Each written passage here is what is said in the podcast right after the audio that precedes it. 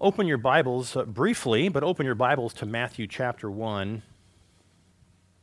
Here at the very beginning of the New Testament, God saw fit to establish right away, very first chapter, the humanity as well as the deity of our Lord Jesus Christ.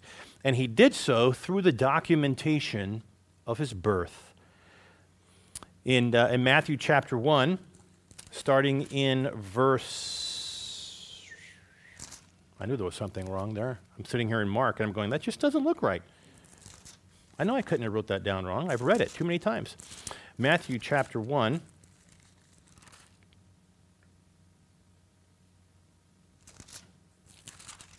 starting in verse 18. It says, This is how the birth of Jesus Christ came about. His mother Mary was pledged to be married to Joseph. But before they came together, she was found to be with child through the Holy Spirit.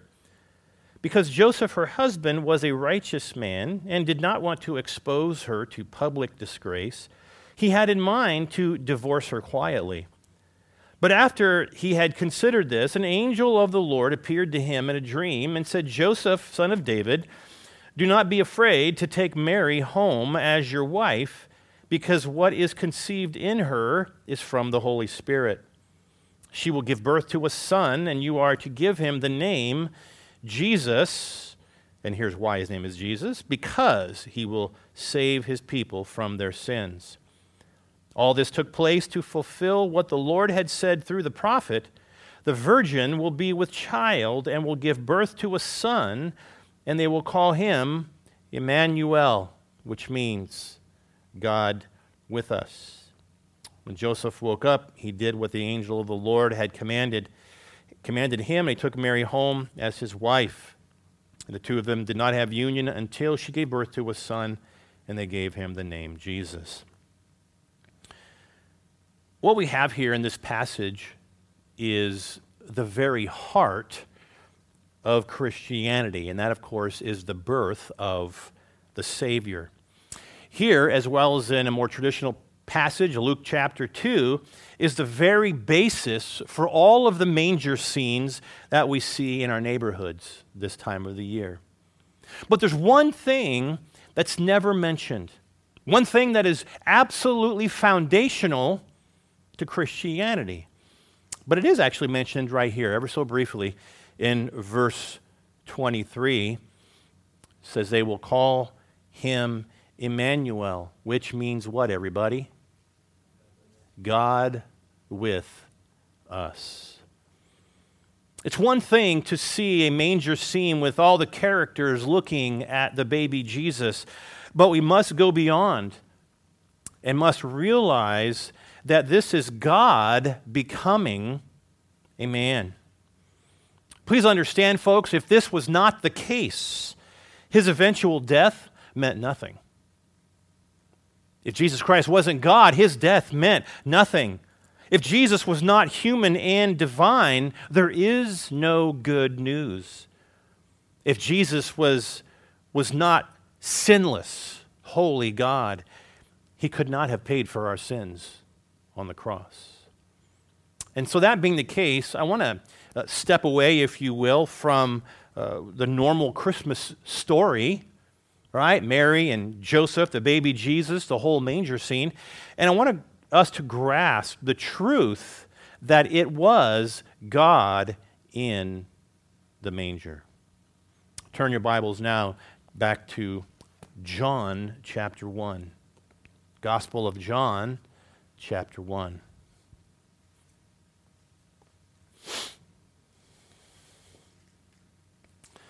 This is a very well known verse. Many of you can probably quote it, but it says a lot. It says, In the beginning was the Word, and the Word was with God, and the Word was God. He says, In the beginning, this is a very important word, was. In the beginning was the Word. In the beginning of created existence, already was the Word. That's naturally understood to be an eternal existence. If the Word already was in the beginning, that means He is eternal. The Word, if you will, continually was. There was never a time when the Word was not. And that phrase defines the very nature of whom he calls the Word. It also says here in verse 1 that the Word was with God, and he says the Word was God. Now, when he says the Word was with God, the word with in the Greek is a, what's called a, a directional preposition. A directional meaning it's, it can mean towards, it can mean to the side of, it can mean face to face, right? It's, it's a directional preposition. But this is actually showing us the intimacy of that personal relationship within the triune Godhead, right? God the Father, God the Son, and God the Holy Spirit. As we'll see from verse 14 in just a minute, this speaks of the pre incarnate relationship between the Son and the Father prior to creation, or for that matter, prior to anything. Now, from here, notice how key the rest of the verse is. John says not only was the Word with God, but he says the Word was God. He unequivocally says to understand the Word, we must know that He is God. This is, of course, why later on in this very same gospel, Jesus was able uh, to answer the question, Who are you? And he says, I am. Ego eimi in the Greek. The, the, the ever existing one is what that means. He didn't say, I was, I used to be, I. I just am. That's the ever existing one. Absolute deity is what Jesus meant. Jesus Christ, the Word, is and was, as John is professing him to be right here, eternal God.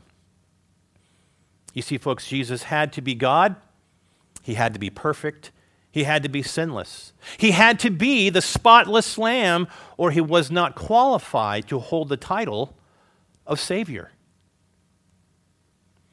From there, skip over to verse 14. Don't read it just yet. Well, you can read it if you'd like, but I'm not going to read it just yet. But at this point, we're going to enter into one of the most important verses of Scripture. Probably quoted by theologians more, uh, or, or maybe even more than any other verse in the entire Bible. Whenever you talk about the deity of Jesus Christ, simply meaning his deity, the fact that he is God, okay, you're talking about what we would call an essential of the Christian faith.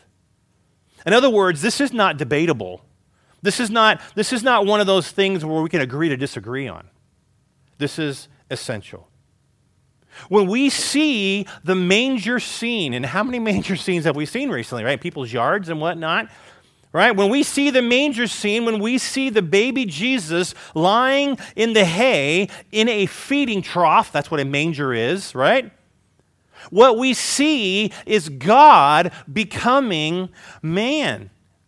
We see God wrapping himself, if you will, in flesh and bones. That's what we see. Now, when the subject of Christ's deity comes, you will usually hear somebody do what I'm going to do now, and that is quote John 1 1 and then verse 14. He says, In the beginning was the Word, the Word was with God, and the Word was God. The Word became flesh and made his dwelling among us. We have seen his glory, the glory of the one and only who came from the Father, full of grace and truth. Notice those words, folks. The Word became flesh. We've all heard that, I'm sure, many times. The Word became flesh. This is what I want you to grasp. That is the manger scene. Do you understand that? the Word became flesh, verse 14. That's the manger scene. That great theological verse that people have quoted and written on, that's the scene that we see every time. I hope it makes you think about that a little bit more. That's the manger scene. Now, in this letter, the gospel that John has written are two basic reasons for writing this letter. Okay, number one is there's an evangelistic reason that, that the Apostle John wrote this letter. Okay, his goal is to tell people about the, the person and the work of Jesus Christ.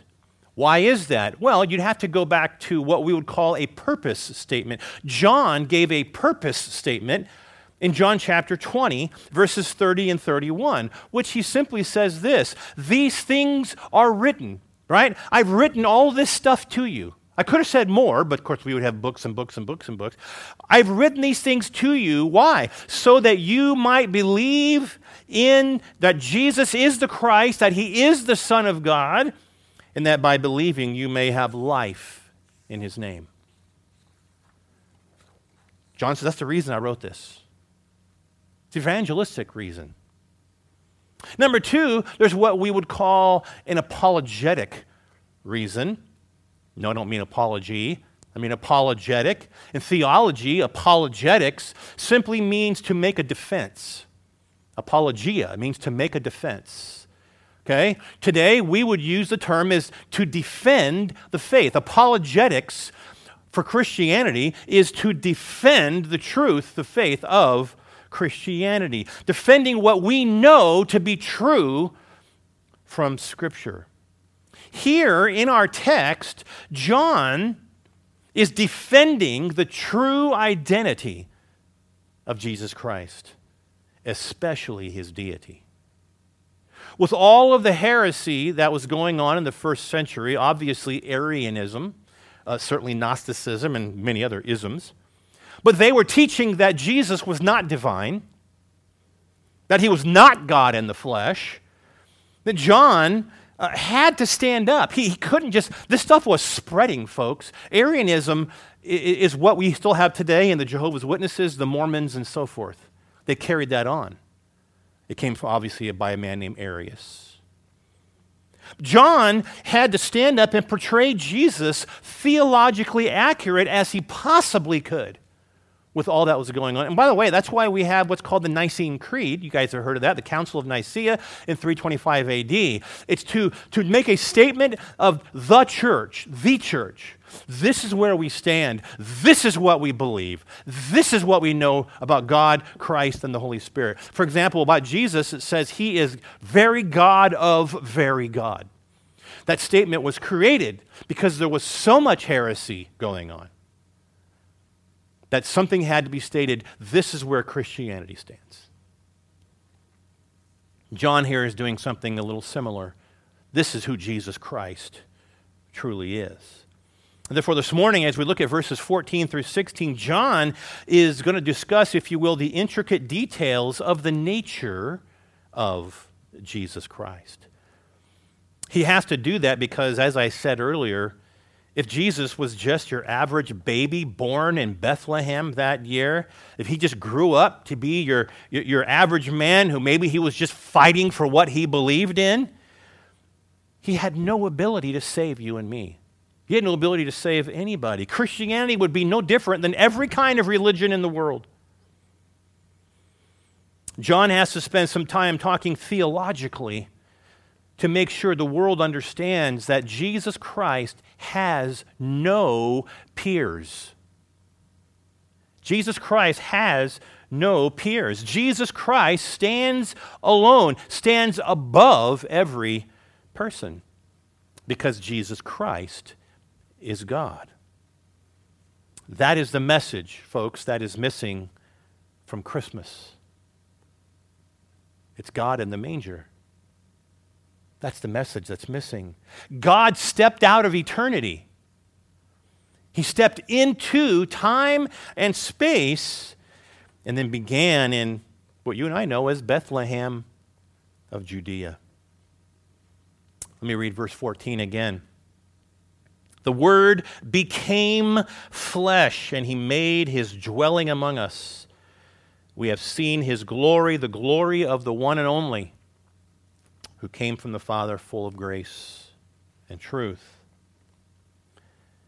Now, being that the Word became flesh, they saw his glory, the glory that was with the Father, we know the Word is Jesus Christ.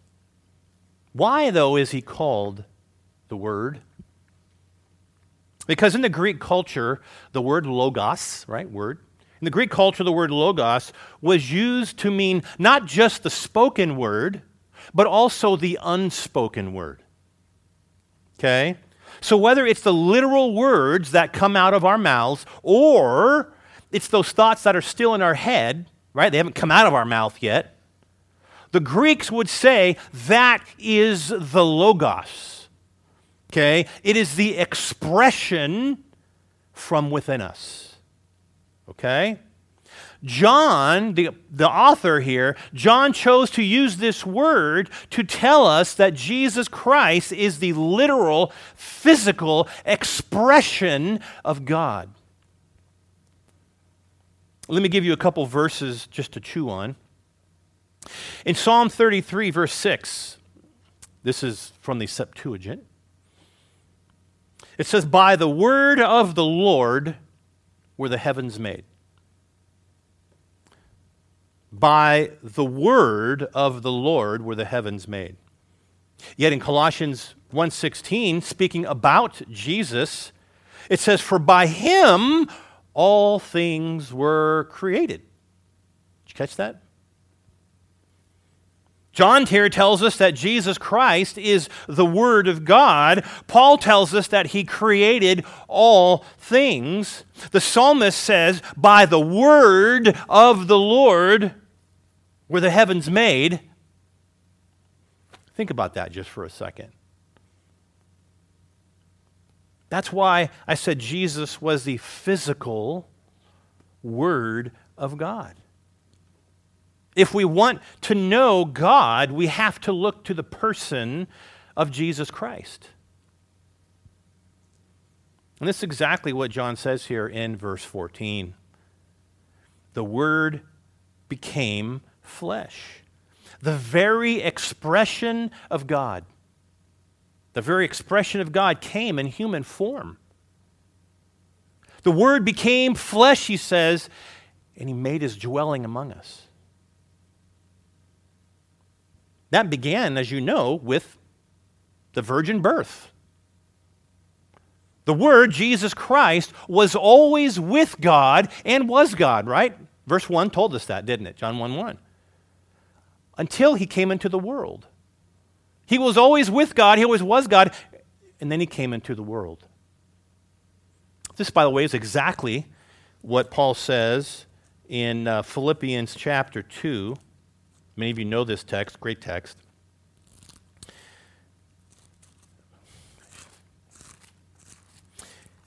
I have quoted this numerous times over the years. Philippians chapter 2, he's using this example of humiliation, humbleness. Verse 5, and of course, he says our attitude should be the same as that of Christ Jesus. And he explains what we call the humility of Jesus Christ. And, and that is him leaving heaven and coming to earth. What does it say? Talking about Jesus from the end of verse 5, it says, Who, being in very nature God, Catch that? He did not consider equality with God something to be grasped. Okay, you think of grasping or taking a hold of something. In other words, he was willing to let it go, right? Like he was holding something and let it go. What he means is he, he left his throne in glory and he came to this earth. He says, verse 7, he made himself nothing. And people want to discuss that all the time. But what does it mean he made himself nothing? It, he just continued going on. This is what he means by it. He says he took the very nature of a servant. It's actually slave, doulos in the Greek.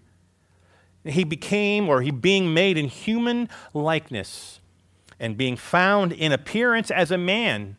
Then it says he humbled himself and became obedient to death. That, of course, is the reason he came to this earth. So he simply starts off in this passage by saying Jesus Christ is in the glory, he is in heaven. He left his throne, wrapped himself in flesh and bones, ultimately to do what? To die on the cross.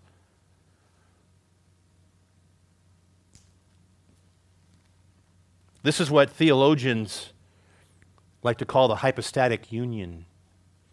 Jesus Christ took upon himself an additional nature, right? He was divine, right? John 1 1, he was divine. He was God, he was eternal, but now he's also human. Human. Jesus Christ is 100% God, he is 100% man. Okay? His very nature as God never left him when he took upon himself the limitations of a man. As a human being, there's limitations, right? But yet he was always God. He was fully man at the very same time he's fully God. Now, what makes this even more interesting are the words that John uses going back into verse 14. Notice he says, He made his dwelling among us. Right? The word became flesh. He made his dwelling among us. The word dwelling there literally means a tent or a tabernacle. That's what the word dwelling means there. Basically, he's saying Jesus pitched his tent among us. As humans, in other words, as human beings. Jesus pitched his tent. He made his dwelling among us. Now, when you think back to the Old Testament, when the Israelites were in the, the wilderness, God made his presence known to them, didn't he? We know that. God revealed his glory where? In the tent, in the tabernacle. Right? The tabernacle was a tent, in case you didn't know that. That's how God revealed his glory. The word glory, by the way, is doxa. That's where we get the term the doxology, right? You've heard that. It means magnificence. It means excellence. It means preeminence. You think of the glory of God. Now, when the eternal Word, Jesus Christ, became fleshed, it says here that He pitched His tent among us, and in the process, what does it say? They got to behold the glory of the one and only One and only is the Greek word monogenes. It simply means one of a kind. One of a kind. There is no one like Jesus Christ. He was not just a baby in a manger, he did not just grow older, wiser, and simply become a prophet. He is one of a kind. So much so in Colossians 1:19, Paul said God had all his fullness, all his fullness dwell in Christ. The writer of Hebrews says Jesus, or he says the Son, is the radiance of God's glory. That's Hebrews 1 3. He is the radiance of God's glory and as the one and only Son of God, he has no equal, but yet is fully capable to reveal the majesty of the Father. I find that amazing. God revealed his glory in the tent, in the tabernacle. Jesus made his dwelling. He pitched his tent among us to do what? To do the exact same thing, to reveal, to show his glory. The rest of verse 14 says, He came from the Father full of grace and truth. We know he came from the Father based on verse 1, where it tells us that he was with God. He was, quote, face to face with God, right? From the beginning. So, from all eternity, Jesus was in the presence of the Father until Philippians 2, right? Until he humbled himself and he came to this earth as a man. That in itself illustrates those two remaining words that it uses to describe the character that's a part of his very being. And that is just simply grace and truth. Move with me, if you will, into verse 15. He says, John testified. Now, this is, this is John the Baptist, okay, just so you know, where it says John. John the Apostle never uses his name in this book. So when it says John, it's John the Baptist. Actually, by the way, it means John the Baptizer. It's a verb. He wasn't the first Baptist, okay? He's John the Baptizer. It says, John testifies concerning him, concerning Jesus. He cries out, saying, This is he of whom I said, He who comes after me has surpassed me because he was before me. Now, if that's confusing, just hold on a little bit. The Apostle John brings up this point that John the Baptist made because what does it do? It gives him further evidence of what he's been saying since verse 1. Okay? He's bringing in other evidence. Okay? He says, John testifies concerning him. That word testify, by the way, means to be a witness. Martyreo, where we get our word martyr from. It means to be a witness. Testifying means to be a witness. What is a witness? We all probably know what that is, no different than in our court system today. A witness gives further evidence of the truth, right? No difference than us today. If you want to prove something in court, what do you do? You bring in a witness.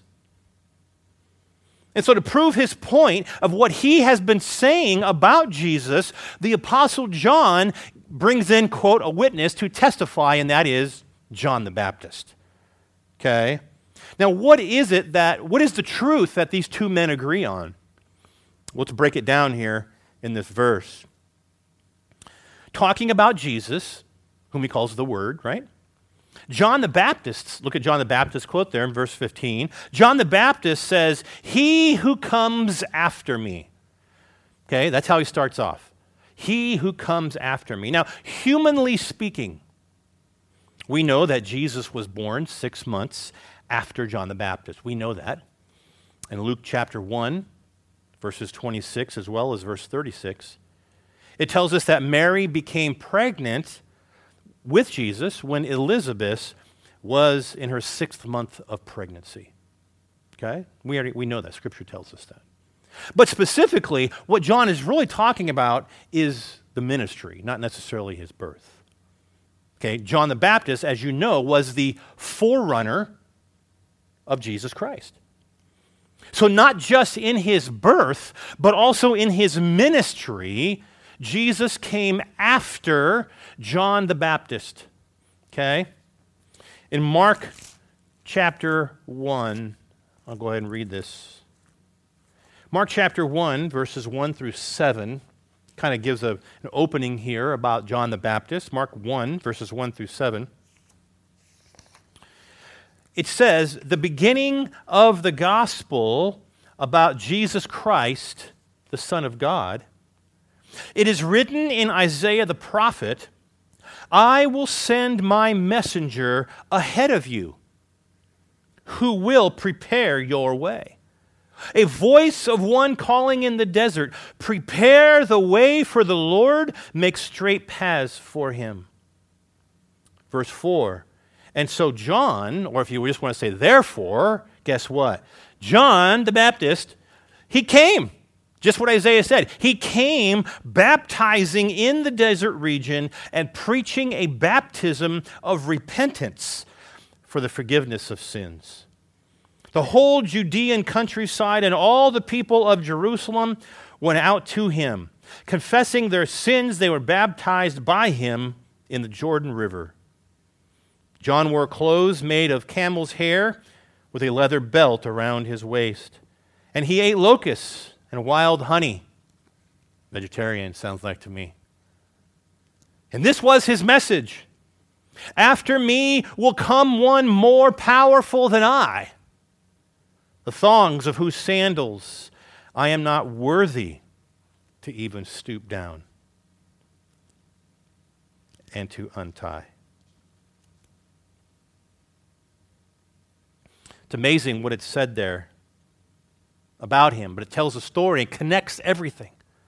Also in Luke chapter 1, verse 76, it says, And you, my child, he's speaking about John the Baptist, you will be called the prophet of the Most High.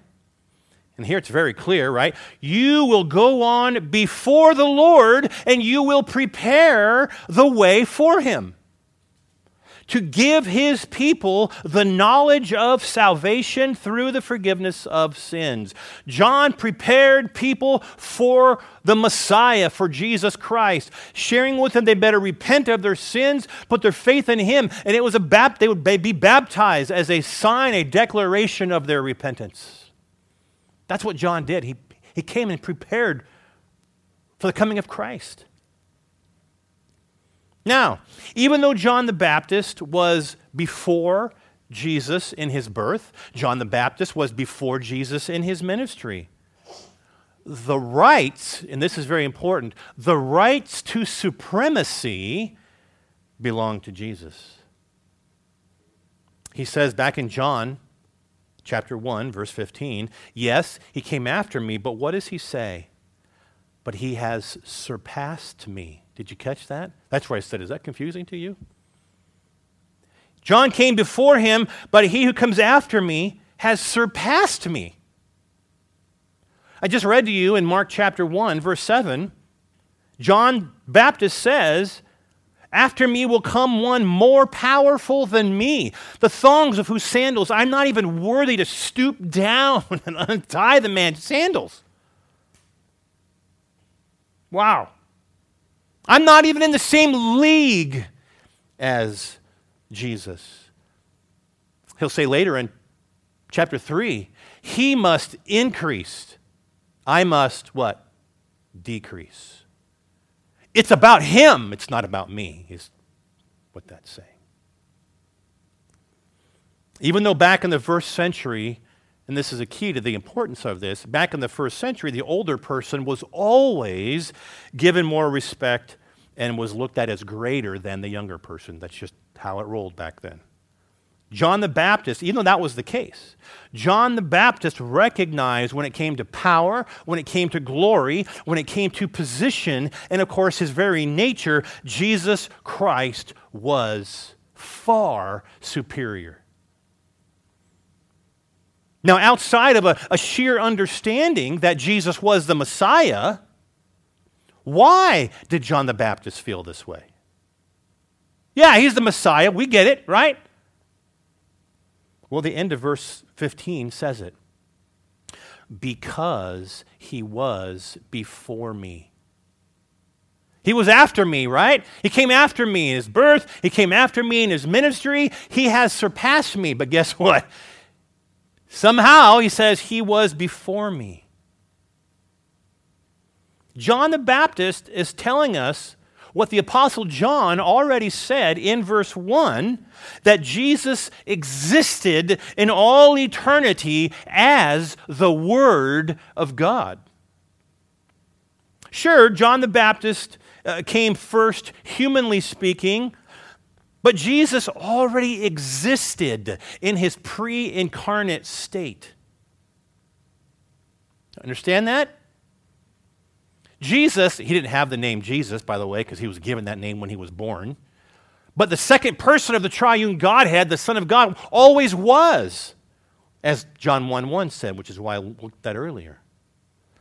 Which is why he says he was before me. And, folks, you know what? This was actually brought up 500 years before Jesus' birth. In Micah chapter 5, verse 2, he says, But as for you, Bethlehem Ephrathah, where was Jesus born, right? Bethlehem. As for you, too little to be among the clans of Judah. Listen to what he says. From you, one will go forth for me to be the ruler of Israel. Listen to this. His goings forth are from long ago, from the days of eternity. Catch that. He's speaking a prophecy about the coming of the Lord Jesus Christ to those in Bethlehem, who will be the leader, the ruler of Israel. He, he, he came from long ago, from all eternity. wow. I know that's hard to comprehend for all of us, myself included. That someone could have always been. I get it. If someone has never had a beginning, but I tell you what, though, I'd rather trust in the eternal God, the God of all creation, than just some man who was born like you and me. Just an average, everyday guy, right? So, what is the point of this verse? It is the eternality of Jesus Christ. The eternality of Jesus Christ. The second person, whom we know as Jesus, he always was. We're told that in the very first verse. But now it says, what did he do? He became flesh. He came into this world. But that wasn't his beginning. That was simply his beginning as in person, in humanness. But he had to do that because he came for what? What reason? He came what? To die. He had to die. Okay. Read it again. John the Baptist says about Jesus He who comes after me has surpassed me because he was before me. He surpassed me. He's greater than me. Why? Because he was before me, because he's eternal. Folks, the birth of Jesus Christ was only in his flesh. He already existed as God for all eternity. Now, picking up in verse 16, kind of where he left off in verse 14, but the Apostle John says this. We'll close with this. From the fullness of his grace, we have all received one blessing after another.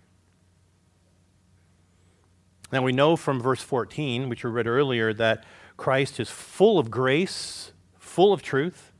Now, here in verse 16, he repeats and he says that there is a fullness of grace.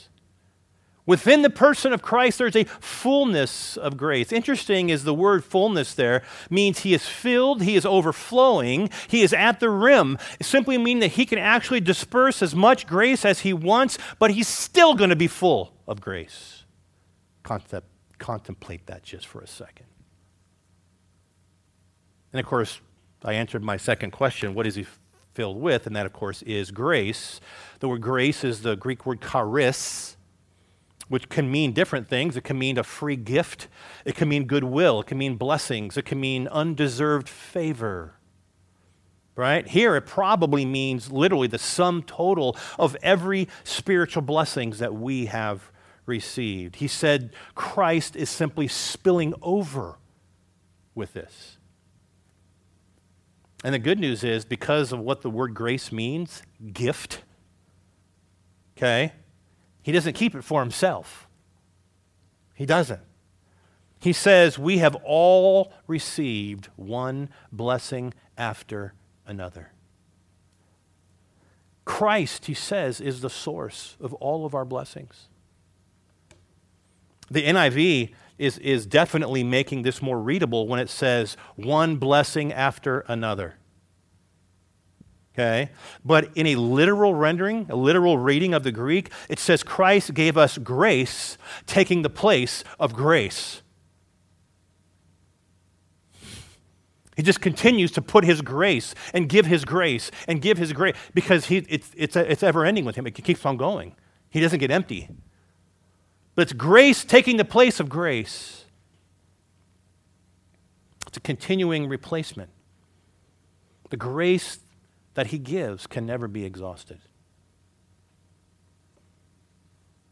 Just like every day, for those of you who like the beach, you know, every day the waters, the wave, I guess I should say, the waves come in and come in and come in and, and they do it non stop. They never stop. The grace of God is the same way. It just continues to pour into the life of those who know Him and those who desire Him. And that's because of who He is. The whole point of the message who, who is He? It's not just, hey, it's the baby in the manger time of year again. Who is the baby in the manger? As we close this morning on yet another Christmas, I hope our time in God's Word has caused you to realize that the birth of Jesus Christ is not so much about the manger. You know what the manger is, right? The manger is a feeding trough. It's not so much about the manger. It's, it's not so much about Jesus' birthday. It's God coming to earth in the form of a man. Almighty God who spoke the universe into existence, all eternal, all powerful, all knowing. As I say, he's omni everything. He came in the form of a man, and that is Jesus Christ. Why did he come? For one reason he came to die for your sins and mine. That's why he came.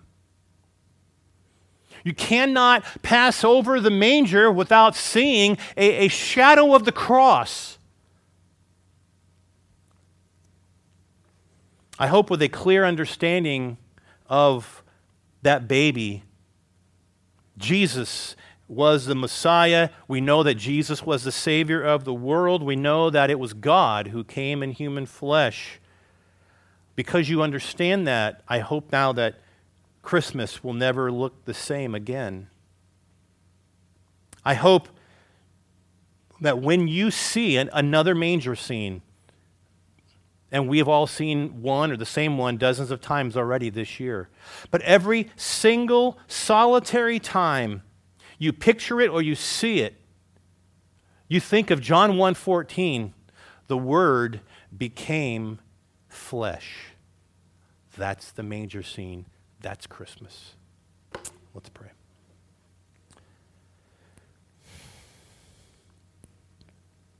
Lord, we thank you that we can go back to your word.